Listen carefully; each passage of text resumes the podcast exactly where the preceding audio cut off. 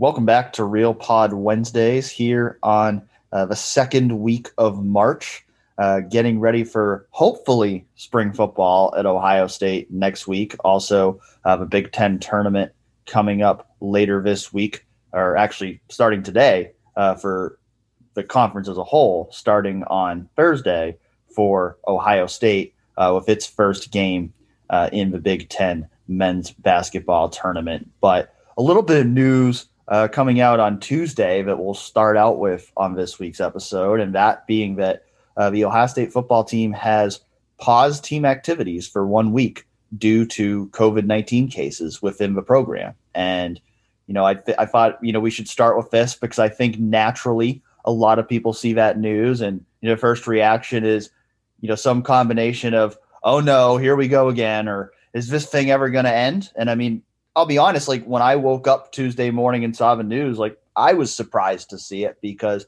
I had kind of allowed myself to hope that, you know, we were past this stage of, you know, the program having to shut down because of COVID 19 cases. But, you know, as Gene Smith said in his statement uh, accompanying the announcement on Tuesday morning, the pandemic is not over. Uh, I think there's light at the end of a tunnel right now. I think there's reason to feel optimistic about by the time fall comes around that you know things are going to be in a good place and there's hopefully going to be a normal college football season in 2021 but uh, still something that ohio state has to navigate right now is they get ready to again hopefully start spring practice on march 19th deja vu baby that's all I thought when I when I. Well, we're literally as of today. I think I think Thursday is the one year anniversary of when the NBA got shut down and then everything started uh, to fall apart. So we're literally at the one year mark of when this whole thing started, and unfortunately, it's still something that uh, Ohio State has to deal with. Yeah, I think my reaction was probably like some others out there, which is like for me, I saw it because it hit my email inbox, and my reaction was sort of just like an eye roll and like, well, I guess I can't be that surprised. I mean, and at the same time, like I'll, say this, I I don't think it's that big of a deal. Um, and I also think, you know, I don't like it's one of those things where I we don't have the specific numbers because Ohio State doesn't release specific numbers on any of its football programs or, or, or any of its athletic programs or even just the athletic department as a whole. So it's hard for us to know exactly what it how how, how pervasive the issue is right now. But I think strategically, if there's any rise at all, you might want to shut it down a week and a half before spring practice starts instead of one week before spring practice starts. And and it's pure speculation to say that because I don't know the specific numbers, but it makes sense from an Ohio State perspective because you obviously want spring practice to go off as much without a hitch as you possibly can have.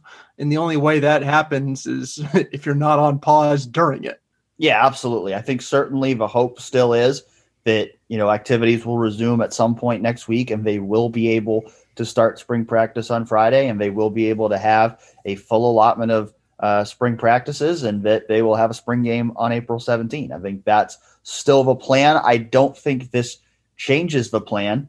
Um, you know i think it's just a matter of them deciding that they needed to you know exercise caution right now. And and you know i think that if if i agree i think if there is a rise in cases within the program, I think you know that's a smart move. You know, and I and I know you know you see the discourse on on Twitter, and and some people are thinking, you know, you know, why are we still doing this? You know, or there's people, you know, there's there's, there's people out there criticizing the Big Ten when something like this comes out. I mean, first of all, the Big Ten didn't make this decision.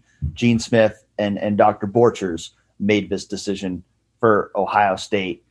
And you know, in, in regards to if you know if we're criticizing the Big Ten here, I'm really not sure why. Like, eh, are we are we going to argue here that the Big Ten shouldn't still be testing athletes the same way they were last year? Because I would certainly disagree with that if that's if that's the argument that's out there because COVID's still a thing. The players have not been vaccinated yet.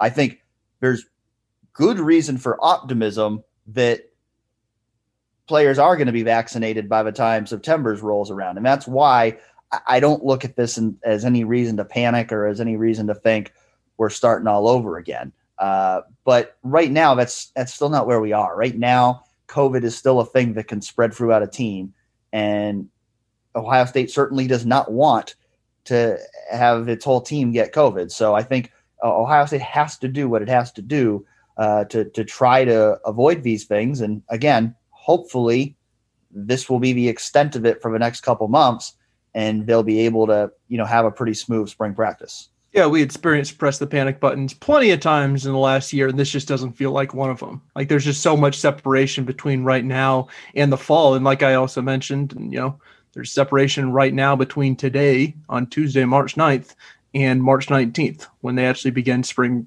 spring practice. So, yeah, I mean, I, there's not even that much that we can really talk about it because you know it to me, unless this is something that just becomes like it pops up during spring camp or or the the virus numbers don't seem to be getting better despite the vaccines, which would feel uh, like it goes against logic. Um, then I, I I can't imagine that we're going to look back on this as, as it being a significant moment in the year of 2021 for Ohio State football.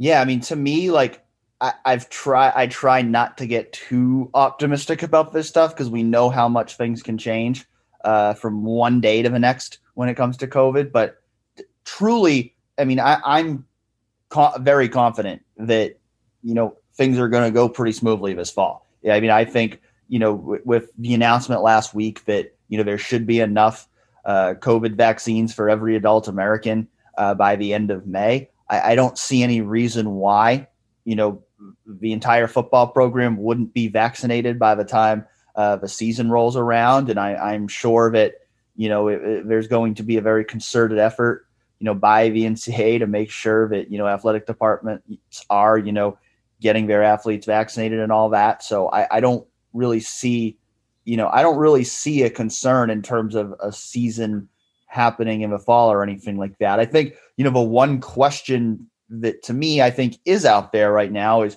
will stadiums be full in September? And that that to me is hard uh, to predict. I think it's certainly possible. I think there's certainly momentum in that direction.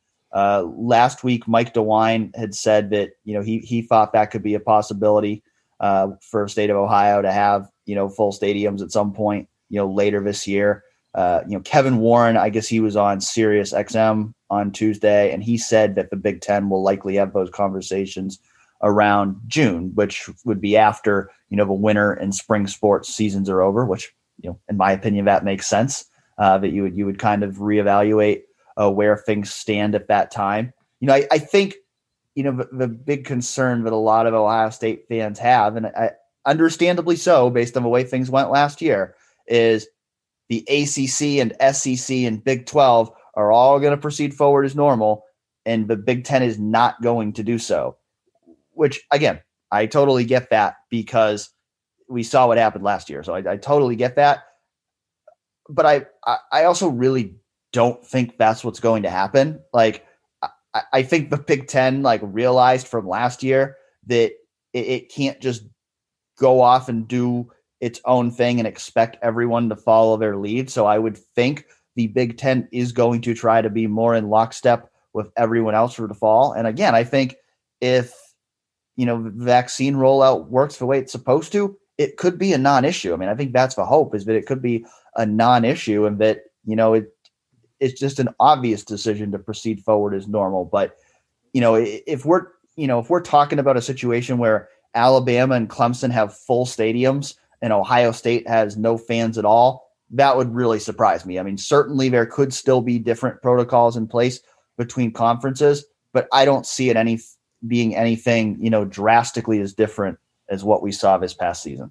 All right, so that's coronavirus talk. Do you want to now do football and basketball talk, Dan? Because we did not plan to do coronavirus talk, yet coronavirus talk and, and the way that oh, it does. That ha- just, that's happened a lot in the past years. That's yes, happened a lot in the past year where we we have something planned and then uh, COVID has other plans. Uh, so uh, that is the case again today. But as we talked about before, uh, you know, spring football as of as of this moment is still on to start next Friday, March 19. So, you know, that gives us two more episodes before spring practice starts.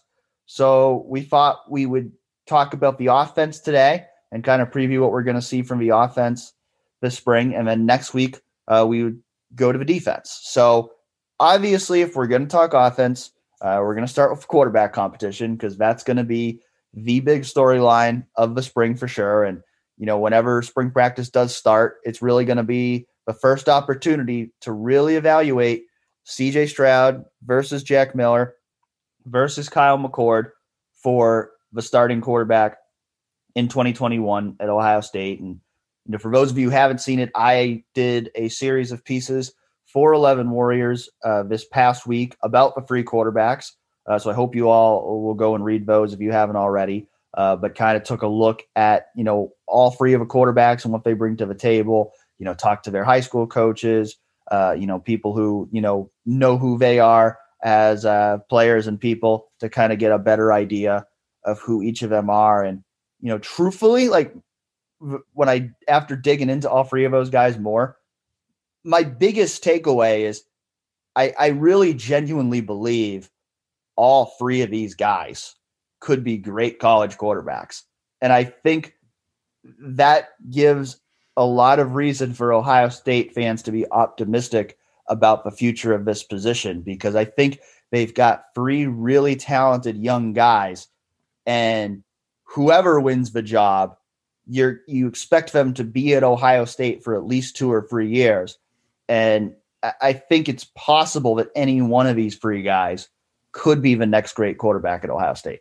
Hopefully, everybody read those uh, stories, and it seemed like, based on the numbers, that, that a lot of people did. Um, if we were to just go 30 seconds on each of these guys, starting with CJ Stroud, like, what are your main takeaways? What do you feel like you learned in talking to people around CJ Stroud, the short version of it? Yeah, I mean, I think one of the things that really, you know, came up a lot with CJ is just the kind of competitor he is. Like he, he's a guy who who's just always gonna uh, compete. He always wants to get better. You know, his high school football coach, you know, told me about he would watch more film than most of the assistant coaches. Uh, I also talked to his high school basketball coach because he was also a, a good basketball player. Uh, his basketball coach said he he could have been a D one basketball player if that was his uh, primary sport. Uh, you know, and he, you know, he had, you know, one example was, you know, his junior year, uh, he hit a game-winning three-pointer uh, for an upset win in the playoffs. So, you know, he's one of those guys that, you know, definitely shines into bright lights. And then, you know, you you watch his film, like, like it's very impressive. Like he, he's a guy you you can see. Again, it's such a dangerous comparison to make, but you can see the shades of Justin Fields if you watch his film and you just watch the kind of athlete he is and the kind of plays that he makes, you can see how if he becomes the starter and he develops the way that you know, Ryan Day thinks he can, that he could run the offense in a similar way to how Ohio State ran the offense with Justin Fields. Then Jack Miller, what'd you learn about Jack Miller that you feel like you maybe didn't know or it was good to get a refresher on? Yeah, you know, I think Jack. You, you hear talk about Jack. You know, like one of the big things that his you know high school coach talked about was you know he's a guy who everybody really rallies around him. That he's uh, you know a, a, great leader. You know, he's got kind of an energy about him that the team would go uh, as he goes. And you know another thing about Jack that I think just stands out is you just watch some of the some of the ways that he won games in his career. I mean, there were a couple instances where uh, he literally threw walk off touchdown passes on the final play of the game. So this is a guy who, you know, when that game is on the line and they needed him to make a clutch play, uh, that tended to be, you know, where he was at his best. And I think, you know, watching him, I think he's always the guy who is kind of being looked at as the underdog in this situation because his recruiting rankings were not as high as the other two but I think the ability is there. I think I think the ability is there. But if if he can win this job, I, I think he has a chance to be a really good player. And then lastly, the new guy in town in, town, Kyle McCord. What do you feel like the, that you learned about him? Yeah, I mean, it seems like everybody raves about Kyle McCord and, and the kind of uh, guy he is, the kind of worker he is. You know, his his offensive coordinator, who I talked to for a while, uh, you know, he he he had some really good things to say about Kyle. I mean, one of the things he said about him was, you know, you know, this is a guy. I mean, he he had he had an offer from Central Michigan before he even started his high school career, and his offensive coordinator said, you know, he works like he's a no star, disrespected kind of guy. You know, he he has no ego about him. He's the kind of guy who, you know, they could coach really hard and and he would take it. He didn't, you know, expect to be, you know, treated like a a celebrity uh, or anything like that. And then, I mean, the guy's just a winner. I mean, if you just look at what he's done in his high school career, I mean, his three years as the starter, St. Joe's Prep won three state championships. He was the National High School Player of the Year this past year. He set Philadelphia city records for passing yards and passing touchdowns. So, you know, this is a guy, you just look at what he accomplished in his high school career. He really couldn't have accomplished anything more than he does. And, you know, the way his coaches talk about him, you know, it's not just a physical thing. He's also got uh, those traits you really want in a guy as the face of your franchise as well. It's an interesting group of three. And, and at this point, like, I feel like Ohio State fans, Ohio State media, everybody around is just like, all right, I think we know them all right now. We have a good grasp on on what they have been. Let's see what they are. And I think that this spring is where we really find that because, you know, there's a I think I, I want to play the percentage game with you on on two percentages, but but let's just start with this percentage. What is the percentage that by the end of spring we have a winner? Five percent. All right, I'm going zero percent. Yeah, I, I don't think that zero. there's any chance. Um, I guess I guess this would be my answer. Five percent that Ohio State has decided on a winner and won't tell us. Zero zero percent that Ryan Day will actually publicly name a starter at the end of spring. Well, I'm way higher on the they probably they have a really good idea of who it is, but aren't going to say anything. I would probably be like around 50% on that. I think that they'll know coming out of spring who their guy probably is. I just don't think they're going to tell anybody. But the spring obviously even beyond that, like it goes it goes it goes a big way in just figuring out what to expect from this offense, what to expect from this team and because there's just one giant question mark, right? And it's what is Ohio State getting out of this position? I mean, we know the names, but we just have no idea who the guy is, what the production level is, really anything about it other than the three names. Yeah, I mean, none of them have ever thrown a pass in an Ohio State uniform. Yeah. So that's that means they're all completely unproven. I mean, I think again, I think if, if you look at all of them and who they are, I think the potential is really high for all of them. And I think most likely whoever you pick is going to be a great quarterback at Ohio State. But at this point, they're still completely unproven. And that's, you know, it, it makes this spring so, so, so important for those guys because you have to you have to come out of even if you don't know who your starter is going to be yet you have to come out of spring feeling like you know where each of those guys you're at and certainly you know you you definitely want to come out of spring feeling good that at least one of those guys can be a successful starter in 2021. If it's two of them or three of them, that would be even better. But you got to come out of spring feeling good that at least one of those guys is going to be ready to go in September. So I think the last thing, because there's just not a ton more to talk about the quarterbacks, let's play the percentage game. These three guys, the percentage chance that on week one, they're Ohio State starting quarterback. I'll start since I've actually okay. thought about this. Okay. and I'm just springing. You love on. like throwing these out there without giving me any time to think about them. Yeah, I mean, the, the, the caveat to all of these is I think I've probably thrown these out there, and if it's beyond three weeks, I, I probably have already forgotten about what we said. So that's the good thing is we'll never be held accountable unless you are our lovely listeners actually bring it to our attention. Um, I'm going to go CJ Stroud at sixty percent and I don't know what my number was um, earlier in the year. I think it was probably a little bit higher. Um, I think the the more the, the the more the more we wait essentially for spring practice, the more it just feels like I, I just think back to the fact that like I mean the reason I'm picking CJ Stroud as the favorite right now is essentially because he was the guy that Ryan Day really wanted and chased after um, d- down the stretch of his recruitment.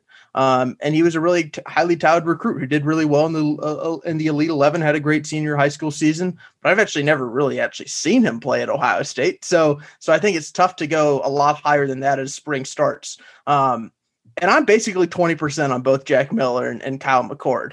Um, I just think that this is this is made this is just such a wide open, interesting competition that even though I give CJ Stroud the the he's he to me is the the clear favorite as we enter the spring. I don't really know anything about any of these guys beyond what they were in high school, and I think that that's the most interesting part of the spring is is learning really anything else about these guys, which is like it's such a low bar, but I mean, I think you as Ohio State fans, us as Ohio State uh, reporters, um, we're just interested to learn about these guys and, and, and, at a deeper level beyond just you know that they were four star recruits out of, out of high school. Yeah, I'll go fifty percent for CJ Stroud. I think he is the front runner, but you know I think he's way too unproven, and the other guys are too talented for me to put it higher than fifty percent uh, for for CJ Stroud. You know, I, I think you know I think there's a lot of you know jumping to that conclusion that like he's going to be the guy based on very very limited information here and i still think that the door is very much open for one of these other two uh, to go into spring practice and potentially outperform him and win the job away it, it might be his job to lose but i don't know that i'd really even put it that far i think you know i think he's probably shown enough in year one that he he might go in with a leg up on those other guys. But I still think it's really going to come down uh, to what happens, you know, this spring and summer. So I'll put him at fifty percent. I'm to put Kyle McCord at like thirty three percent. Like I, I think Kyle McCord has a real chance to, to win this job. You know, and I think, you know, I think that scares some people because I think that some people look at it go, if Kyle McCord wins the job, does that mean we lose both CJ Stroud and Jack Miller? Does it potentially mean we even lose Quinn Ewers because he'd have to wait on the bench for two years behind Kyle McCord? But Ohio State can't approach the competition that way. Ohio State has to approach this competition of who is the best quarterback to lead our offense this year. Because as we're going to talk about in a few minutes, it's a lot of other talent on this offense, and you've got to utilize those guys while you have them. So I think there's a I think there's a real chance Kyle McCord could prove this spring and summer that he's the best guy. I, I think he's really talented. I, I, think he's a guy who who's very polished for a guy coming in as a freshman. Now, he's also got a huge learning curve as a true freshman to try to win this job. I mean, it, the only true freshman who's ever started a season opener quarterback for Ohio State was Art Schlichter. So it's very rare that that happens. Uh, I mean, there's definitely areas in which he's going to have to catch up to Stroud and Miller because he's a true freshman. But I think he's talented enough, and I think he's got the right makeup about him that it's certainly possible that, that he could come in and win the job. And then I guess that leaves 17% for for Jack Miller, which I'm not ruling him out. I mean, I'm, I'm really not ruling Jack out. I think he, he's viewed as the underdog in this situation, but I, I mean, I think it's possible he he could win the job. I, I think it would surprise me more than Stroud or McCord win, winning the job, just because we did see that Stroud was ahead of Jack last year, at least in the sense of he was the guy who was being called upon to go into a game when when Justin Field ha- had to leave a game. And, you know, I, you know, Stroud and, and Stroud and McCord were both top 50 prospects for a reason. You know, I think, you know, if you just look at their physical skill sets, their upside might be a little bit higher than Jack, but yet, you know, I watch Jack and I look at like his recruiting ranking. I see his number nine and I go, this is a guy. Maybe he, if he doesn't win the job at Ohio State, maybe he transfers elsewhere and he has a Joe Burrow like career. I mean, I, I, I mean, I, I think anything is possible with these three guys. So, you know, I'm, I'm going Stroud number one, McCord number two, and, and Jack number three. But I'm just so, I just really, really hope that we are able to get in the doors and, and watch these guys compete a little bit this spring because it's going to be such a fascinating competition to watch. No, we had at least one question asker, OH Jimmy Io, who asked us, "Do we think Kyle McCord shocks the world and, and is the starter?" Because this person does, and and I know that we're not picking him to do that, but uh, I mean, neither of us are even close to ruling him out. You know, he's he's he's he's pretty much the wild card in this to me. But to move on real quick to the running backs, which I think I wrote about the most intriguing position groups on the team a few weeks ago, and believe that I ranked this second right behind quarterback because to me, there's a lot of uncertainty. You know, I think Master Teague, maybe we, we've thought about, you know, is Master Teague, is Master Teague going to change anything or is, or is this sort of going to be the Master Teague that, that we've seen the last two years show up again this fall? And maybe he's healthier. Maybe he can, you know, become a little bit more agile. I don't really know. Um, but then you have the unknowns, and I think the unknowns are where the the the intrigue really begins, and that's with TreVeyon Henderson and Evan Pryor coming in as top 100 recruits. That's with Miyan Williams coming back as someone who, in just a couple carries in the Fiesta Bowl, got people got people really really excited. And then that's also Steele Chambers and and Marcus Crowley trying to prove that they still deserve carries, they deserve looks, and and maybe one of them can make a push. Yeah, I mean, I I tend to believe Master Teague is who he is as, as a running back, and I think who he is is a good running back. I don't, I, I you know, I don't think he's a great running back. I know I, I can can he make that jump and become that Ezekiel Elliott, J.K. Dobbins kind of player? I, I don't know, but I see that in in his future. But he's a good running back. He's by far the most experienced running back, and I'd be very surprised if he's not in the rotation next year. I think he's going to be one of the top two running backs. Now, I think the question is, you know, behind him, who else can jump in there and can somebody eventually supersede him and, and, and become, you know, that feature back? And, you know, I think, you know, the, the guys who I think are going into this spring with the most hype are TreVeyon Henderson and, and Miyan Williams because, you know, TreVeyon Henderson, I mean, five star recruit, I think he's going to be the most talented running back on the roster. I'm certainly not ruling anything out for him in terms of what he could do this year. And then I think, you know, we saw enough from Miyan last year that, you know, he's a really intriguing guy that I think you're going to want to find a way uh, to get him some carries. So, you know, those are the two guys that really intrigue me. You know, I think, you know, I, you know, I look at, you know, Crowley and Chambersville and I say those are two guys, you know, to me, this is a massive spring for those guys because I think they've got to establish a foothold on the depth chart. You know, and they've they've got to get if they're going to make their move into the rotation, it's got to happen this year. If it does, because if they get surpassed by TreVeyon Henderson or Miyan Williams or Evan Pryor, then it's probably not going to happen for them at Ohio State because they're going to have younger guys uh, in front of them taking the carries. But you know, I think this is a massive spring for those two if they're going to make a move and if they're going to become playmakers for Ohio State. I think it's got to happen now.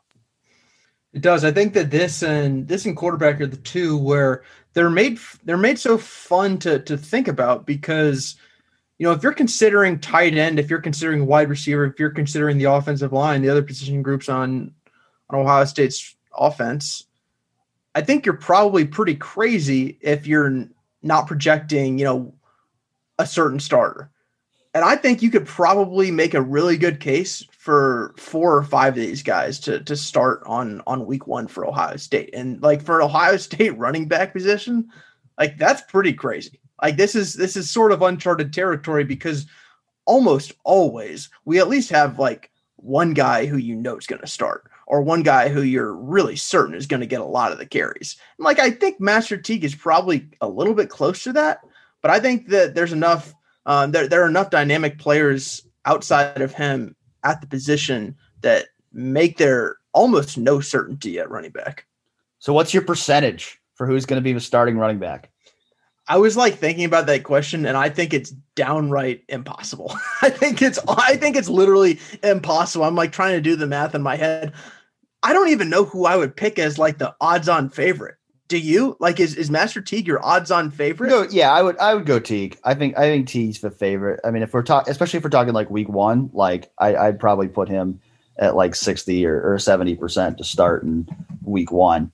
Um, and then you know TreVeyon, I, would probably put him at like twenty five percent because I, I think that you know he he's a guy who you know I really could see having that J.K. Dobbins uh, kind of rise. Uh, and then I'd probably put, you know, I'd probably put Miyan at like, I don't know, 5% or something and Crowley and Chambers at whatever's left. I was literally just like trying to do some quick math because I can't possibly um, do this, uh, do, do the math um, in my own head as I'm talking, apparently. Um, I think I'm basically like Master Teague 40%, TreVeyon Henderson 40%, Miyan Williams 5%, Marcus or Miyan Williams 10%, Marcus Crowley 5%, Steele Chambers four and a half percent, Evan Pryor half a percent. I guess I won't rule him out, but he's made I, I would be absolutely blown away if it was him. I, I think I think you can make it just a really strong case for some of these guys. Like I think Marcus Crowley in particular, you know, he's been around. He he had some people early on in his career really in his corner. And now that this is year three for him, like he's a guy I feel like maybe we're underselling. Um, but when you're also looking at the fact that Master Teague's a two-time All Big Ten honoree, TreVeyon Henderson is who TreVeyon Henderson is. Miyan Williams really flashed last year. There's a lot of talent in here, and for for a group that I remember at this time last year, we're like, I don't really, I don't really know what they have here. They're they're Master Teague quick shortly uh, shortly thereafter got injured. There did they even have a running back healthy at that time? Was it basically Steele Chambers? It was yeah, it was Steele. at one point, Steele Chambers was the only healthy scholarship running back on the roster. Yeah, I mean that's insane. And to to come one year later, and last year obviously you fixed it with Trey Sermon, but to come one year later and they're five or six guys that you can get really excited about, like this room is in a great place. Like that's the thing about like both like quarterback and running back. Like, yeah, there's a lot of uncertainty, but like you can also feel really good about the depth that they're going into this spring with because they've got a bunch of options here, which it's always good to have options. There's going to be tough decisions that have to be made, but it's always good to have more options than not enough options. No, I think you make a good point because if if they if we hit the fall and the quarterback or the running back are not very good and they're negatives, blame the coaching because somewhere along the road the coach has made a bad decision because there's enough talent at both quarterback and running back. They like they these should be plus positions for Ohio State, even if there are there's some inexperience or like with a Master T, you're wondering exactly what you're going to get out of him. Like there's a lot of talent in these position groups. So if you're not getting what you think that that Ohio State should be getting, to, to me that it would end up being on the coaches. Yeah, I mean, you really at both positions, you really only need one third of them to really be the players they're supposed to yep. be to really be successful. I mean, you need one of those quarterbacks to be great, and you need two of those running backs to be great. If you, if you can get that, you're going to be in a good place. All right, wide receiver. Uh, what percentage chance is Garrett Wilson going to start? One hundred percent. Same okay. with Chris Olave. Uh, it's now Jameson Williams game, or yeah. that that one would be a more of a question. That one, yeah, the not, percentage not... game's not exactly a thrill when we get to the receiver room. I think the receiver room is interesting in everybody except for the two guys who are really really good because we know Garrett Wilson is going to be great. It's just a matter of how great he is, and we know that Chris Olave is going to be great. Um, the question is beyond them, how many targets do the other guys get? who else is in the rotation and like you said who's that third starter what is what among those questions to you in the spring is going to be the most interesting thing to pay attention to over these next month and a half i think the most interesting thing is okay, we know chris olave back we know garrett wilson's back i think we can assume that jameson williams Jaxon smith-njigba and julian fleming are all going to be in the rotation again too so to me the most interesting question is can somebody else break into that rotation? Is this rotation going to expand? Because you know, I know the first time we talked to Brian Hartline, he's going to bring out the same line about like they can rotate eight or nine guys. Yeah. Not, they're not going to do it. They they say it every year and they don't do it. So that's my question: is is it realistic for anyone else to really break into this rotation? Because I mean, to me, there's five other guys that feasibly could. I mean, you've got Gee Scott Jr., you've got Cam Babb, you've got Emeka Egbuka, You've got Jayden Ballard. You've got Marvin Harrison Jr. I mean, there's so much talent in this room, but there's only so many snaps to go around. And I think that's especially true when you've got Chris Olave and Garrett Wilson. I mean, those guys can't be playing half the snaps in a game. Like those guys got to be on the field for the majority of snaps. They're too good to not be out there most of the time. So that just doesn't leave that many more snaps to go around. So, you know, what's your thought on that, Colin? Is is there anybody in the group of guys that I just named that you think is going to force Fairway into that rotation? My thought is that that we're going to get fed six months of BS, and it, you know, at some point, probably in month four, I'm going to be like, well, you know, they've been saying it a lot, and we hadn't, we wouldn't have seen a practice for like two months, and I'll be like, yeah, I mean, I guess maybe there's a chance, No, there's how is there possibly a chance? I mean, you, you said it. What are you gonna do? Kate, take Garrett Wilson or Chris Olave off the field half the time? Like that would just seem like a complete mistake. Um, and I can't I can't imagine that Chris Olave came back to play 50% of the snaps. I mean, Chris Olave is going to be featured the same way uh, that that he and Garrett Wilson were last year. And maybe there's a maybe they get just a slightly smaller percentage of the targets. I think that's conceivable. One, we won't know that in the spring. We're not going to learn that until the fall comes around. But two, I just don't. I, I if, until it happens, I'm just not going to be buying that. I just won't. So I think that that that sits guy in the rotation, like you said maybe there's some room for an Emeka Egbuka. Um, I, I, I just, I'm not really seeing it. I think maybe the most interesting thing for me, because I'm not buying that, is who's the other starter and does that actually matter? Because Jameson Williams was fine last year. Um, he just didn't really do a lot. and part of that, I, I don't know, was probably because they targeted the other two guys on the field a lot more than him. Um, and at the same time, I thought we would see a little bit more of his speed utilized down the field, and we just didn't. And I don't. It's hard to know exactly who to pin that on. Whether it's was it was he just not getting open, or plays the not being called um, that that that really, would really feature that. It's it's hard to know from from our vantage point. But like personally, I'm just very interested to see if if Jaxon Smith-Njigba can can push for that starting role. Yeah, I'm of the opinion that that starting spot should be open for competition because I don't think Jameson proved last year that he belongs in the starting lineup. Now, that's again, that's, not to say Jameson's a bad player. I mean, I think he's going to be in the rotation one way or another, but I do think that starting job should be open for competition because he, there wasn't a ton of production from Jameson last year. So I too am intrigued. You know, I I I think Jaxon Smith-Njigba is going to make a big push for that job. I think Julian Fleming uh, certainly could too. And so, you know, I, now in terms of a second question, does it really matter? I don't know if it really matters because my feeling is it's going to be handled pretty similarly to how it was last year, where you know, it, it, you know, let's it could be Jameson and Jaxon, or you know, maybe Julian, or maybe somebody else factors in there. Where you know, I think Chris Olave and Garrett Wilson are going to be on the field for a majority of snaps. I'm not sure that's true of any other receiver. I think that third spot you know, th- there can be a lot of rotation there between, you know, two guys both playing half the snaps. I think that's probably more likely than there being a third guy who, who plays a ton of snaps because, I mean, you got so much talent in this room. You got to rotate somewhere uh, if you're going to get more guys on the field. And, you know, all three of them will rotate, but, you know, I just think when you're in a big game, you, you just can't take Chris Olave or Garrett Wilson off the field very often. I think that anybody watching spring practice and looking at the wide receivers, like we were talking about all these different nuances, like I just think that all you're going to do is just look at them and be like, I cannot believe they have this much talent at one position on one team. Like that's that's that's really my takeaway. It's like like we can talk about all the details. They're going to be awesome at wide receiver. It's just a matter of how they do it, right? They better be. I mean, they better be. I mean, to to have, I mean, arguably, I mean, I think Pro Football Focus ranked Chris Olave and Garrett Wilson as the number one and number two returning receivers in the country. And then you've got eight other guys who are also top 100 prospects. So they should absolutely have the best receiver room in the country. And if if they don't, something's gone wrong because there's just too much talent for them not to. All right. Somehow, some way, beyond the fact that I'm just going to be staring at Emeka Egbuka and looking and being like, how in the world is this guy like a fourth string wide receiver at Ohio State?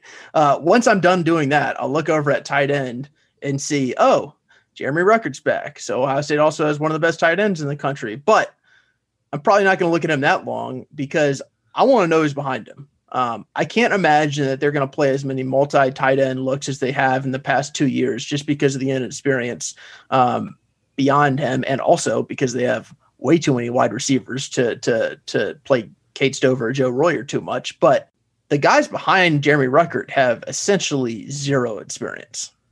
Yeah, I mean Ryan Day and Kevin Wilson have both said in the past that one of the reasons why they used so many two tight end sets the past couple years was because of personnel, because they had two really good tight ends in, Jeremy Ruckert and Luke Farrell. So I do absolutely agree that I think we're going to see less of that this year. But that also doesn't mean we're not going to see any of it because I do think that's you know a valuable component, particularly in the run game. And so I do think it's important for a number two tight end to really establish himself this spring. And, you know, I look at Cade Stover as the guy who should be that guy. You know, I think in terms of, you know, upside here, I mean, you know, he he's a guy, he's a real physical specimen. Uh, you know, he's very unproven. He played five snaps last year on offense. He's on, you know, he came in as a linebacker, moved to defensive end before moving to tight end. So he's very unproven in that position. But I, he's definitely a guy. If we get to watch spring practices, I am going to be intrigued to see what he looks like because I think, uh, you know, he's guy's got a lot of upside. I just don't know who he is as a player. And beyond that, you know, the depth is very questionable. You know, I think I think Mitch Rossi is a walk on as a guy who's legitimately in that mix for that number two tight end spot, just because Joe Royer hasn't played a snap at Ohio State. Sam Hart hasn't played a snap at Ohio State. I'm still guessing those guys are, are guys that are probably more likely to make an impact beyond this year than they are in 2021. So I don't know that, you know, I think obviously Ohio State wants to get those guys some snaps late in games this year, but I'd be surprised if either one of them saw a ton of playing time. So, you know, I look at I do look at Stover as the guy that they're really going to be counting on and and how he develops might determine how much Ohio State actually uses two tight end sets. The good news is they, they do legitimately have one of the best tight ends in the country in Jeremy Ruckert. They just need more depth behind him. Yeah, I don't know what's more more more riveting, coronavirus talk or backup tight end talk, but but we we are offering both today, and the only way that we're going to one up this is by interior offensive line talk, uh, which is the third most exciting part of this podcast. You know, I think that the interior offensive line is going to be really good. I feel like I have a good idea of who it's going to be but you haven't ever seen these guys line up the way that they might. And I think that that's the interesting part when we think about how they're going to replace Josh Myers, how they're going to replace um, Wyatt Davis, and, and, what it all looks like, because we know that Thayer Munford and Nick Petit Frere back as the starting offensive tackles. You know, we we think Harry Miller will will start at, at one of the spots inside. We think Matthew Jones will start at one of the spots inside. We think Paris Johnson will start at one of the spots inside. We don't know any of those things for sure, but we feel pretty good about them right now. I think there's also a chance that we watch a spring practice and have our mind blown because oh wait, there's Dawand Jones right there at the starting unit. Like there there there are some other guys here who I think are really interesting to to to to, to consider, and, and Dawand's one of them. Uh, Ryan Jacoby's one of them. Enoch Mahi's one of them. Um, there there are several of them Luke that, that I'm. Yeah, Luke Wypler's one of them. Like there there are several guys who I think are in in competition right there, and and this is a, just another instance where like there are just a lot of really good options. So, what would your percentages be there? For the top three guys that they'll each be starters and then anyone else. So my percentage that on week one, provided nobody gets hurt, the starting offensive line. And it doesn't Harry have to be specific position, just if yeah. they're in the starting lineup. Those three that Harry Miller, Matthew Jones, and Paris Johnson will be the three starters up front. Like I'm at like 80 to 85%. I'm very confident. I would be very surprised if somebody um, supplanted them.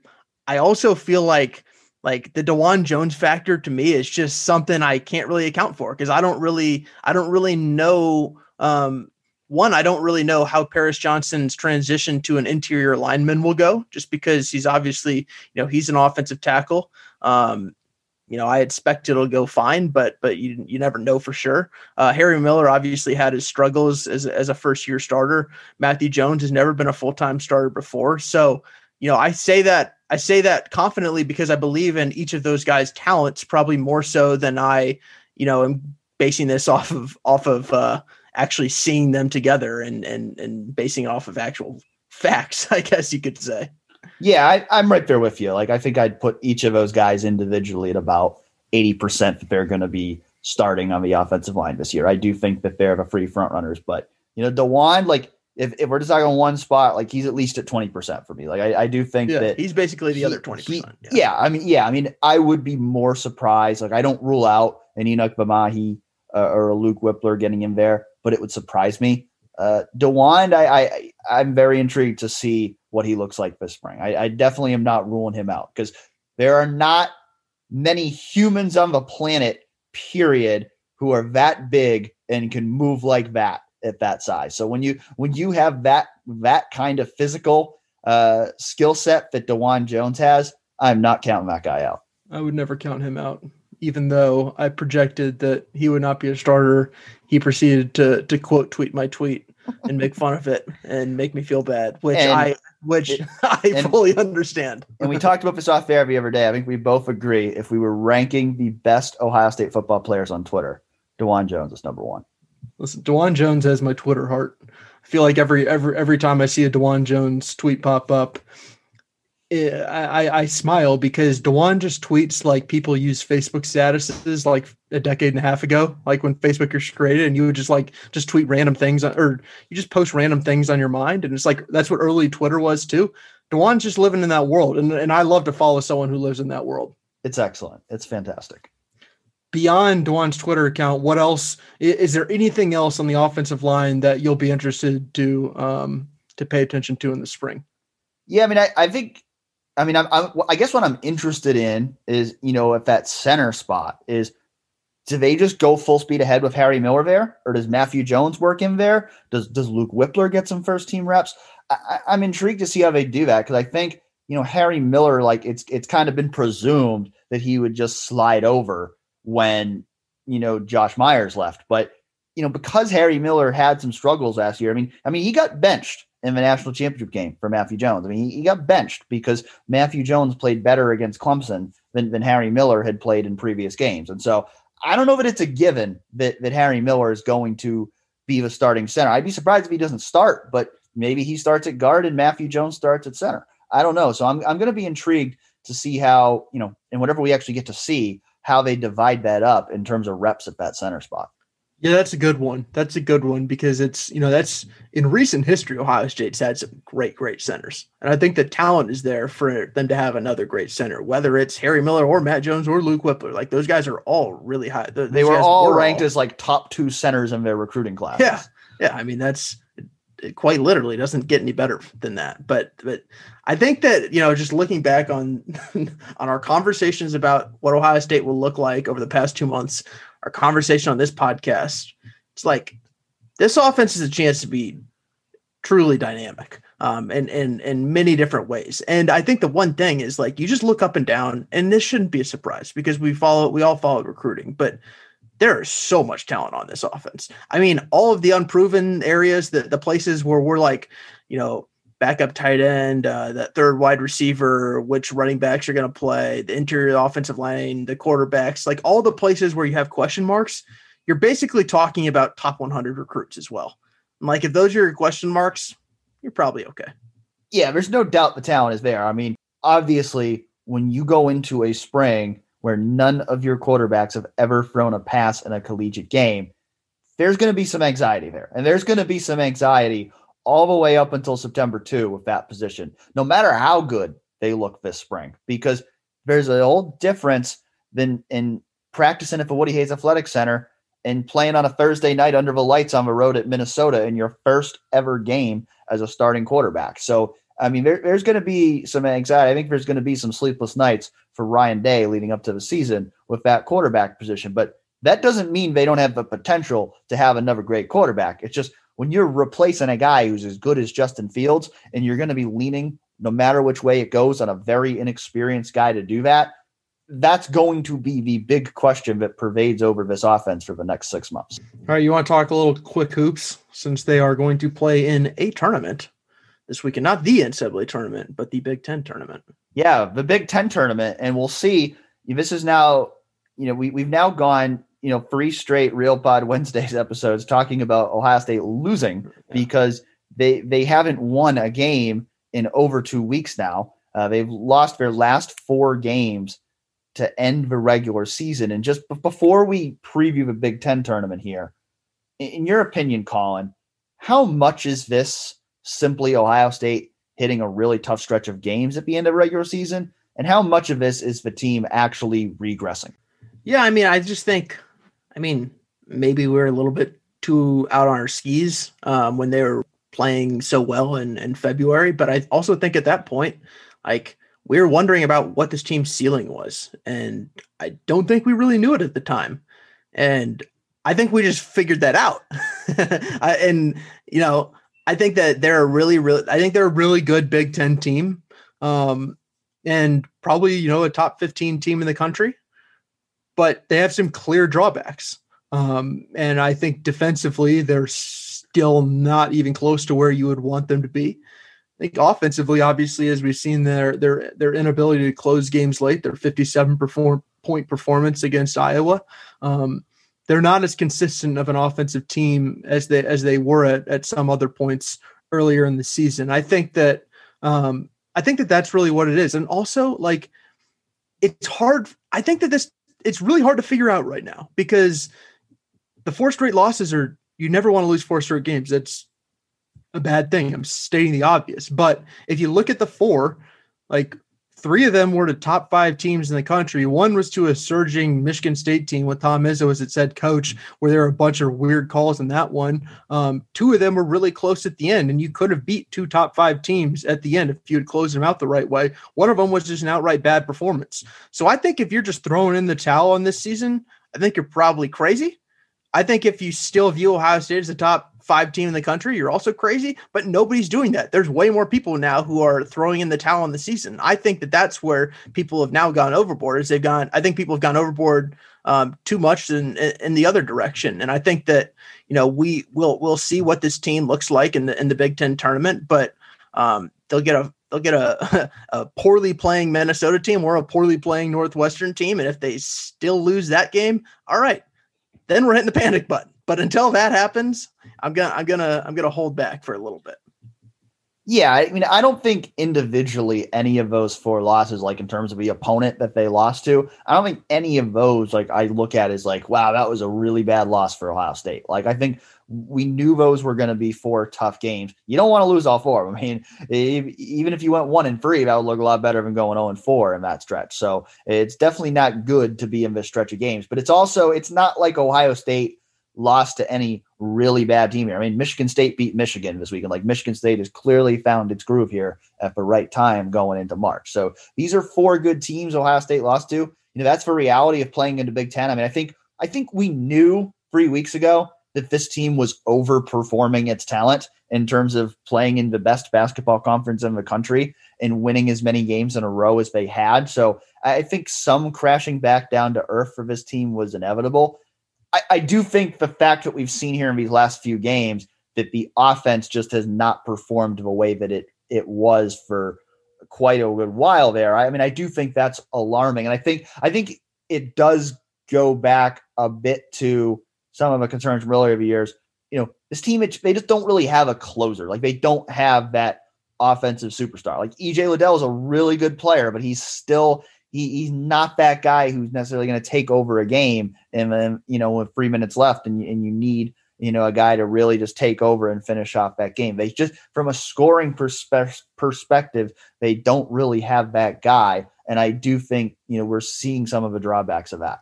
Well i think you know it has to be duane washington. I think that's the thing that i always have come back to over the past week or so when thinking about it. And that's because you know, EJ Liddell is a, great scorer, obviously. And I think that Ohio State could have done well to, to get him the ball once or twice more than he did down the stretch of the, of the Illinois game. But he's also not the shot creator that, that Duane Washington is. Um, and, and by shot creator, I mean guy who can create his own shot for himself or others. And, and, and he's, you know, he had six assists in that game against Illinois. I thought he would, he, he was, he was pretty key in um, distributing the ball at times, but he also took some. He he took a couple poor shots down down the stretch. He also took in at least one of the shots. Even you know Chris Holtmann had mentioned thought it was a perfectly fine shot. Um, he just missed it. Uh, he has to like that's the kind of shot that he has to make come tournament time. I think if we're talking about the offense, like he when I was writing a piece on on some of the factors for uh, what it will take for Ohio State to make a run in the Big Ten tournament, I got to a point and then I just started doing some research. And I'm like, I wish that I had actually just written a whole article about this instead of including it in one little section because I would just write an article about the other guys and the other guys not named Duane Washington and EJ Liddell. Because if you just look at their production, it has been completely lackluster. Uh, I think Justice Sueing had had arguably, I thought he until he fouled out, I thought he was in line for maybe his best game as a Buckeye with 15 points and eight rebounds against Illinois. But he obviously had really struggled there for for a few games, and you know his behind the back pass against Michigan loomed large after that one. Kyle Young, um, last five games, Kyle Young hasn't topped eight points or seven rebounds. And maybe the most staggering st- statistic of them all is he shot below 50% in all five games, which like I triple, I did like a triple take when I saw that. Um, cause I didn't quite realize that. I knew he wasn't playing very well. Um, but but but I hadn't quite realized that. Justin Ahrens is three for eleven on threes in the past four games. Zed Key, I think, is is is had some problems defensively, and he's had 14 points in the last four games, which like that's fine. That's not really um, it's not that impressive. Uh, Seth Towns hasn't scored more than three points in a game in over a month. Uh, Musa Jallow is still largely a non-factor offensively, and he's dealing with a sprained ankle. Like, I think what made this Ohio State team special early in the season is that these other guys would step up when Ohio State really needed them to. And we're just not seeing that. We haven't seen that. Like there have been instances where one guy has has really played well. I think CJ Walker's played really, really well uh, of late. Um, Justice Sueing's one game against Illinois was really good. They just need more from those guys, in, in, in my opinion. So when you look at the Big Ten tournament draw, what are your thoughts? How do you think this sets up for the Buckeyes? I think we can start with Tussie's question, which is um, given do you, basically do you think it's better for Ohio State to have missed the double bye in order to play one game against a more winnable opponent? And I think, in my opinion, I think the answer is yes. Because, you know, if if I were to say, you know, what gives Ohio State a better chance of winning the Big Ten tournament? I would probably say getting that double bye um, because it gives you a shorter path. You don't have to deal with four games in four days. It's just three games in three days. Um, and one less game is one less opportunity to lose. But this team just needs a win. Like this team, but beyond beyond winning a championship, this time this this team just needs to feel what it's like to win a game, get back in in a rhythm, on a roll, and and go from there. I think this team needs the Big Ten tournament more so to to fix itself rather than to to win some hardware. Yeah, it would be really bad for Ohio State to go into the NCAA tournament on five straight losses and having not won a game in almost a month. So uh, I agree. I mean, I think having the single bye uh, actually is good for Ohio State, and I think Ohio State needs to, you know, needs to go win and win win well. You know, I you know they need to play really well in that first game and, and get that win uh, just to get the you know the stabilizers back on you know and then we'll see what happens from there. You know i mean i think you know you, i look at the second round matchup with purdue and like you know to me like that's the game you really want to see. I mean obviously they got to beat minnesota or northwestern. If they don't that'd be a really bad loss and a really bad way to go into the ncaa tournament. If you assume ohio state wins that game then i look at the purdue game is like you know that's the game like you really want to see ohio state win. Like you know a couple weeks ago, I would really been looking forward to that potential semifinal Ohio State Michigan matchup. Now, I don't have nearly as much confidence that Ohio State can actually win that game. But in terms of you know a Purdue game, you know that's a team that they lost to twice during the regular season. That's a game that Ohio State needs to win. That's a game that if Ohio State's really going to get back on track and have any kind of momentum going into the NCAA tournament, that Purdue game to me is a game that Ohio State needs to win. I think I think if Ohio State can beat Purdue and get to the semifinals of the Big Ten tournament, I think that's probably enough for Ohio State to secure a two seed. Um, you know, they're not going to be in a one seed at this point, but I think that's probably enough for them to secure that two seed. Uh, but I, to me, like that's the one like I really look at like if you're going to come out of this Big Ten tournament with anything to feel good about, if you're Ohio State, you've got to at least beat Purdue. Yeah, I think that's a that is a completely reasonable statement. I, you know, Purdue's completely beatable despite the fact that Ohio State's lost them twice. I mean, once they didn't have EJ Liddell, the other time it was a great shot at the end of the game to to to seal that for Purdue. Um, and Ohio State was right in it down the stretch.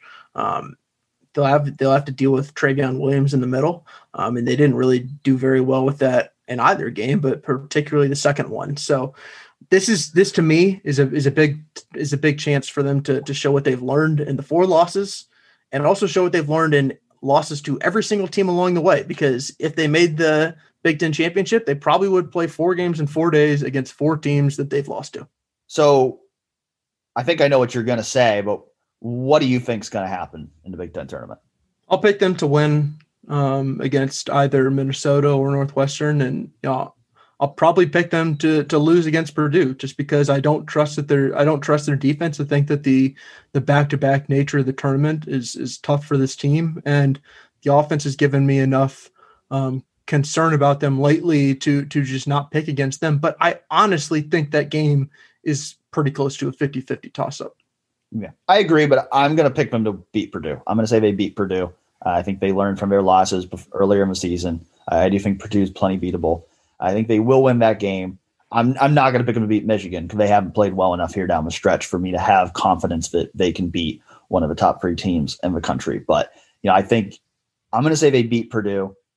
In your opinion, if they lose to Purdue, will they stay on the two seed line or will they drop to the three seed line?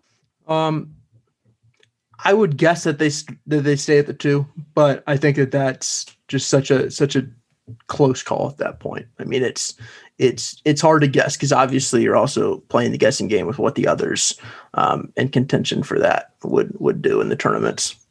Big Ten tournament starts, uh, I think, approximately 2 p.m. on Thursday for Ohio State against Minnesota or Northwestern. Which by the time you're listening, that game might have already been played, but. Uh, you'll be there. Colin will be there in Indianapolis. Zach will be there taking photos. So be sure to keep up with 11warriors.com for full coverage of the Big Ten tournament. A few more of your questions uh, we'll get to before we go. Um, a few of you did send questions about the defense. I'm going to hold those for next week because we're going to talk defense on next week's show. Uh, but you guys, there were a few general questions that we'll get to here. Uh, Hovenot, you asked, uh, do you guys know how much slash what kind of access you'll have to spring workouts, hoping they loosen the reins a little? Well, we're hoping to. Uh, we're hoping to. Uh, I can tell you that honestly, at this moment we're speaking, I don't know exactly what that access is going to look like. You know, I mean, when we're talking about, you know, like the news that came out on Tuesday about COVID, I mean, things could change. Like they could tell us we're going to have access and that could go away or, or, or vice versa. So uh, I don't know if we're even going to know like for sure, like what access is going to look like for the whole spring uh, going into it. You know, I, I think it's certainly going to be more limited than it's been in, in past years. Um, but I know I'm hopeful. You know, I think, you know, in the past, typically we've been allowed to watch some practices inside the indoor facility. If the Woody Hayes Athletic Center, I would be shocked if they allowed us to do that because there's just not enough space in there. If anybody's ever been in there, you'll know like there's just not any space to to keep us distance from the team if we're in there. So I can't see that happening, but I'm hopeful, you know, they scrimmage in the stadium or even if they practice on the outdoor fields, that hopefully they'll be able to to get us in to watch some practice, uh, you know, socially distance. I, I know we're going to be pushing for it. So uh, we're certainly hoping so, but unfortunately, we just don't know for sure at this point. better the access, the the better the content. That's for sure. That's um, for sure. Minbuck asks, is Ohio State the last team in the first tier of college football with Alabama and Clemson, or the first team in the second tier with schools like Oklahoma, Georgia, Notre Dame, and LSU? And I assume we're not talking about the specific the specific year. They're talking yeah, as a program. The, I think yes, and I think that we could probably take a half hour on this question, but to run through it in thirty seconds, Dan, what's your answer? My answer is is they are the last team in the first tier. That would be my opinion is that they're, you know, they're, I think, you know, Alabama's number one right now. I think Clemson's number two right now. And I think Ohio State's number three. And I think, I think the gap between Ohio State and everybody else is bigger than the gap is from Ohio State to those top two. Now, you know, those teams have both won multiple national championships since Ohio State has. So that's why they're both ahead of Ohio State at this point. But, you know, I think particularly if you look at what these teams are doing in recruiting, like Ohio State is still recruiting at that uh, elite level, and they're still in a position where you expect them to make the college football playoff every year. So I still think they're in that tier one. I do think they're behind those other two teams, but I, I still think they're in that tier above everybody else. I think that I do think they're also in that tier. I think it's I think you could also make a case that Alabama is in tier one, Clemson and Ohio State are in tier two, and then there's a tier three below them. Um, I think that that's a completely reasonable argument to make because I think that, you know, I don't think that there's a ton of separation between Ohio State and Clemson right now. And I think you can see that on the recruiting trail. And, and obviously, Ohio State is the last win over Clemson. So to say that there's big separation there, I think that would just be incorrect. Alabama, given what Alabama's been, given what Alabama just did to Ohio State, I think there's a pretty clear separation between Ohio State and Alabama. But at the same time, um, I look at the other teams that that that we view as right now as, as as programs as below Ohio State. I think they're also notably below them. Like I don't think you're going to make a you're going to see a lot of arguments from from people um, to to put a Georgia or an Oklahoma um, on top of Ohio State right now. Um, so I actually think it's rare that it is this clean. Like it's rare that there are this few arguments about program stature because I think, of course, there are people who have who have differing opinions, but I think more so than than most years, this is one of those times where there's sort of a clear one through three um, and a separation beyond then. All right, the last question for today. I probably should have given this one some more thought, but we'll see if you have a quick answer, Colin. What is your favorite spring game memory? Like I feel like I feel like there's like the the funny dumb one, which is when we didn't know that they were going to play two hand touch football for like a quarter, and then we everybody's in the stands realizing that they paid money to go watch a two hand touch game. So that one was probably my least fun one because we're all sitting there watching the game, being like, "Wow." I always knew that the spring game was uninteresting, and I didn't quite realize that they're going to take it to a new level uh, this year. But I think that the real answer is back in 2017 when they did the halftime throwing competition when it was Cardale Jones, Joe Burrow, JT Barrett, and those guys were trying to throw the ball as far as they can. I think that's just fun that's just fun. That was that that to me was you know exactly what a, what a, what a spring game um, in a normal year should be about. That was fun. You scared me when you said 2017 because I thought you were about to steal mine. But I'm going to go with another one from that year. I'm going to go when uh, Jacob Jarvis got into the game uh, and he scored the touchdown at the end of the game in 2017. Again, things a spring game should be about something fun like that, something to recognize somebody who's uh, been around the program and you know, has had to deal with his share of challenges in life and to kind of, you know, have that, you know, cool kind of moment for him.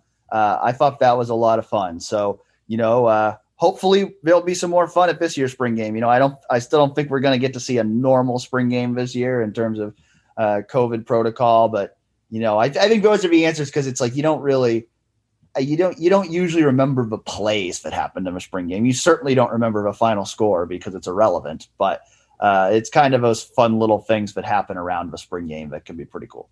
I'm looking back at a video that that um, long throw competition. Like it's sort of amazing to see that the quarterbacks were J.T. Barrett, um, Cardale Jones, Joe Burrow, Dwayne Haskins, uh, Darron Lee's throwing, Curtis Samuel's throwing, Eli Apple's throwing. Like that is a lot of talent, just throwing balls for a uh, hundred thousand to see. Hey, I think a lot of people would enjoy watching a CJ Stroud versus Jack Miller versus Kyle McCord throwing competition at halftime this year. And maybe we can get, you know, maybe Dawand Jones can get in there. Maybe some other guys uh, can get in there and we can see how far they can chuck it too.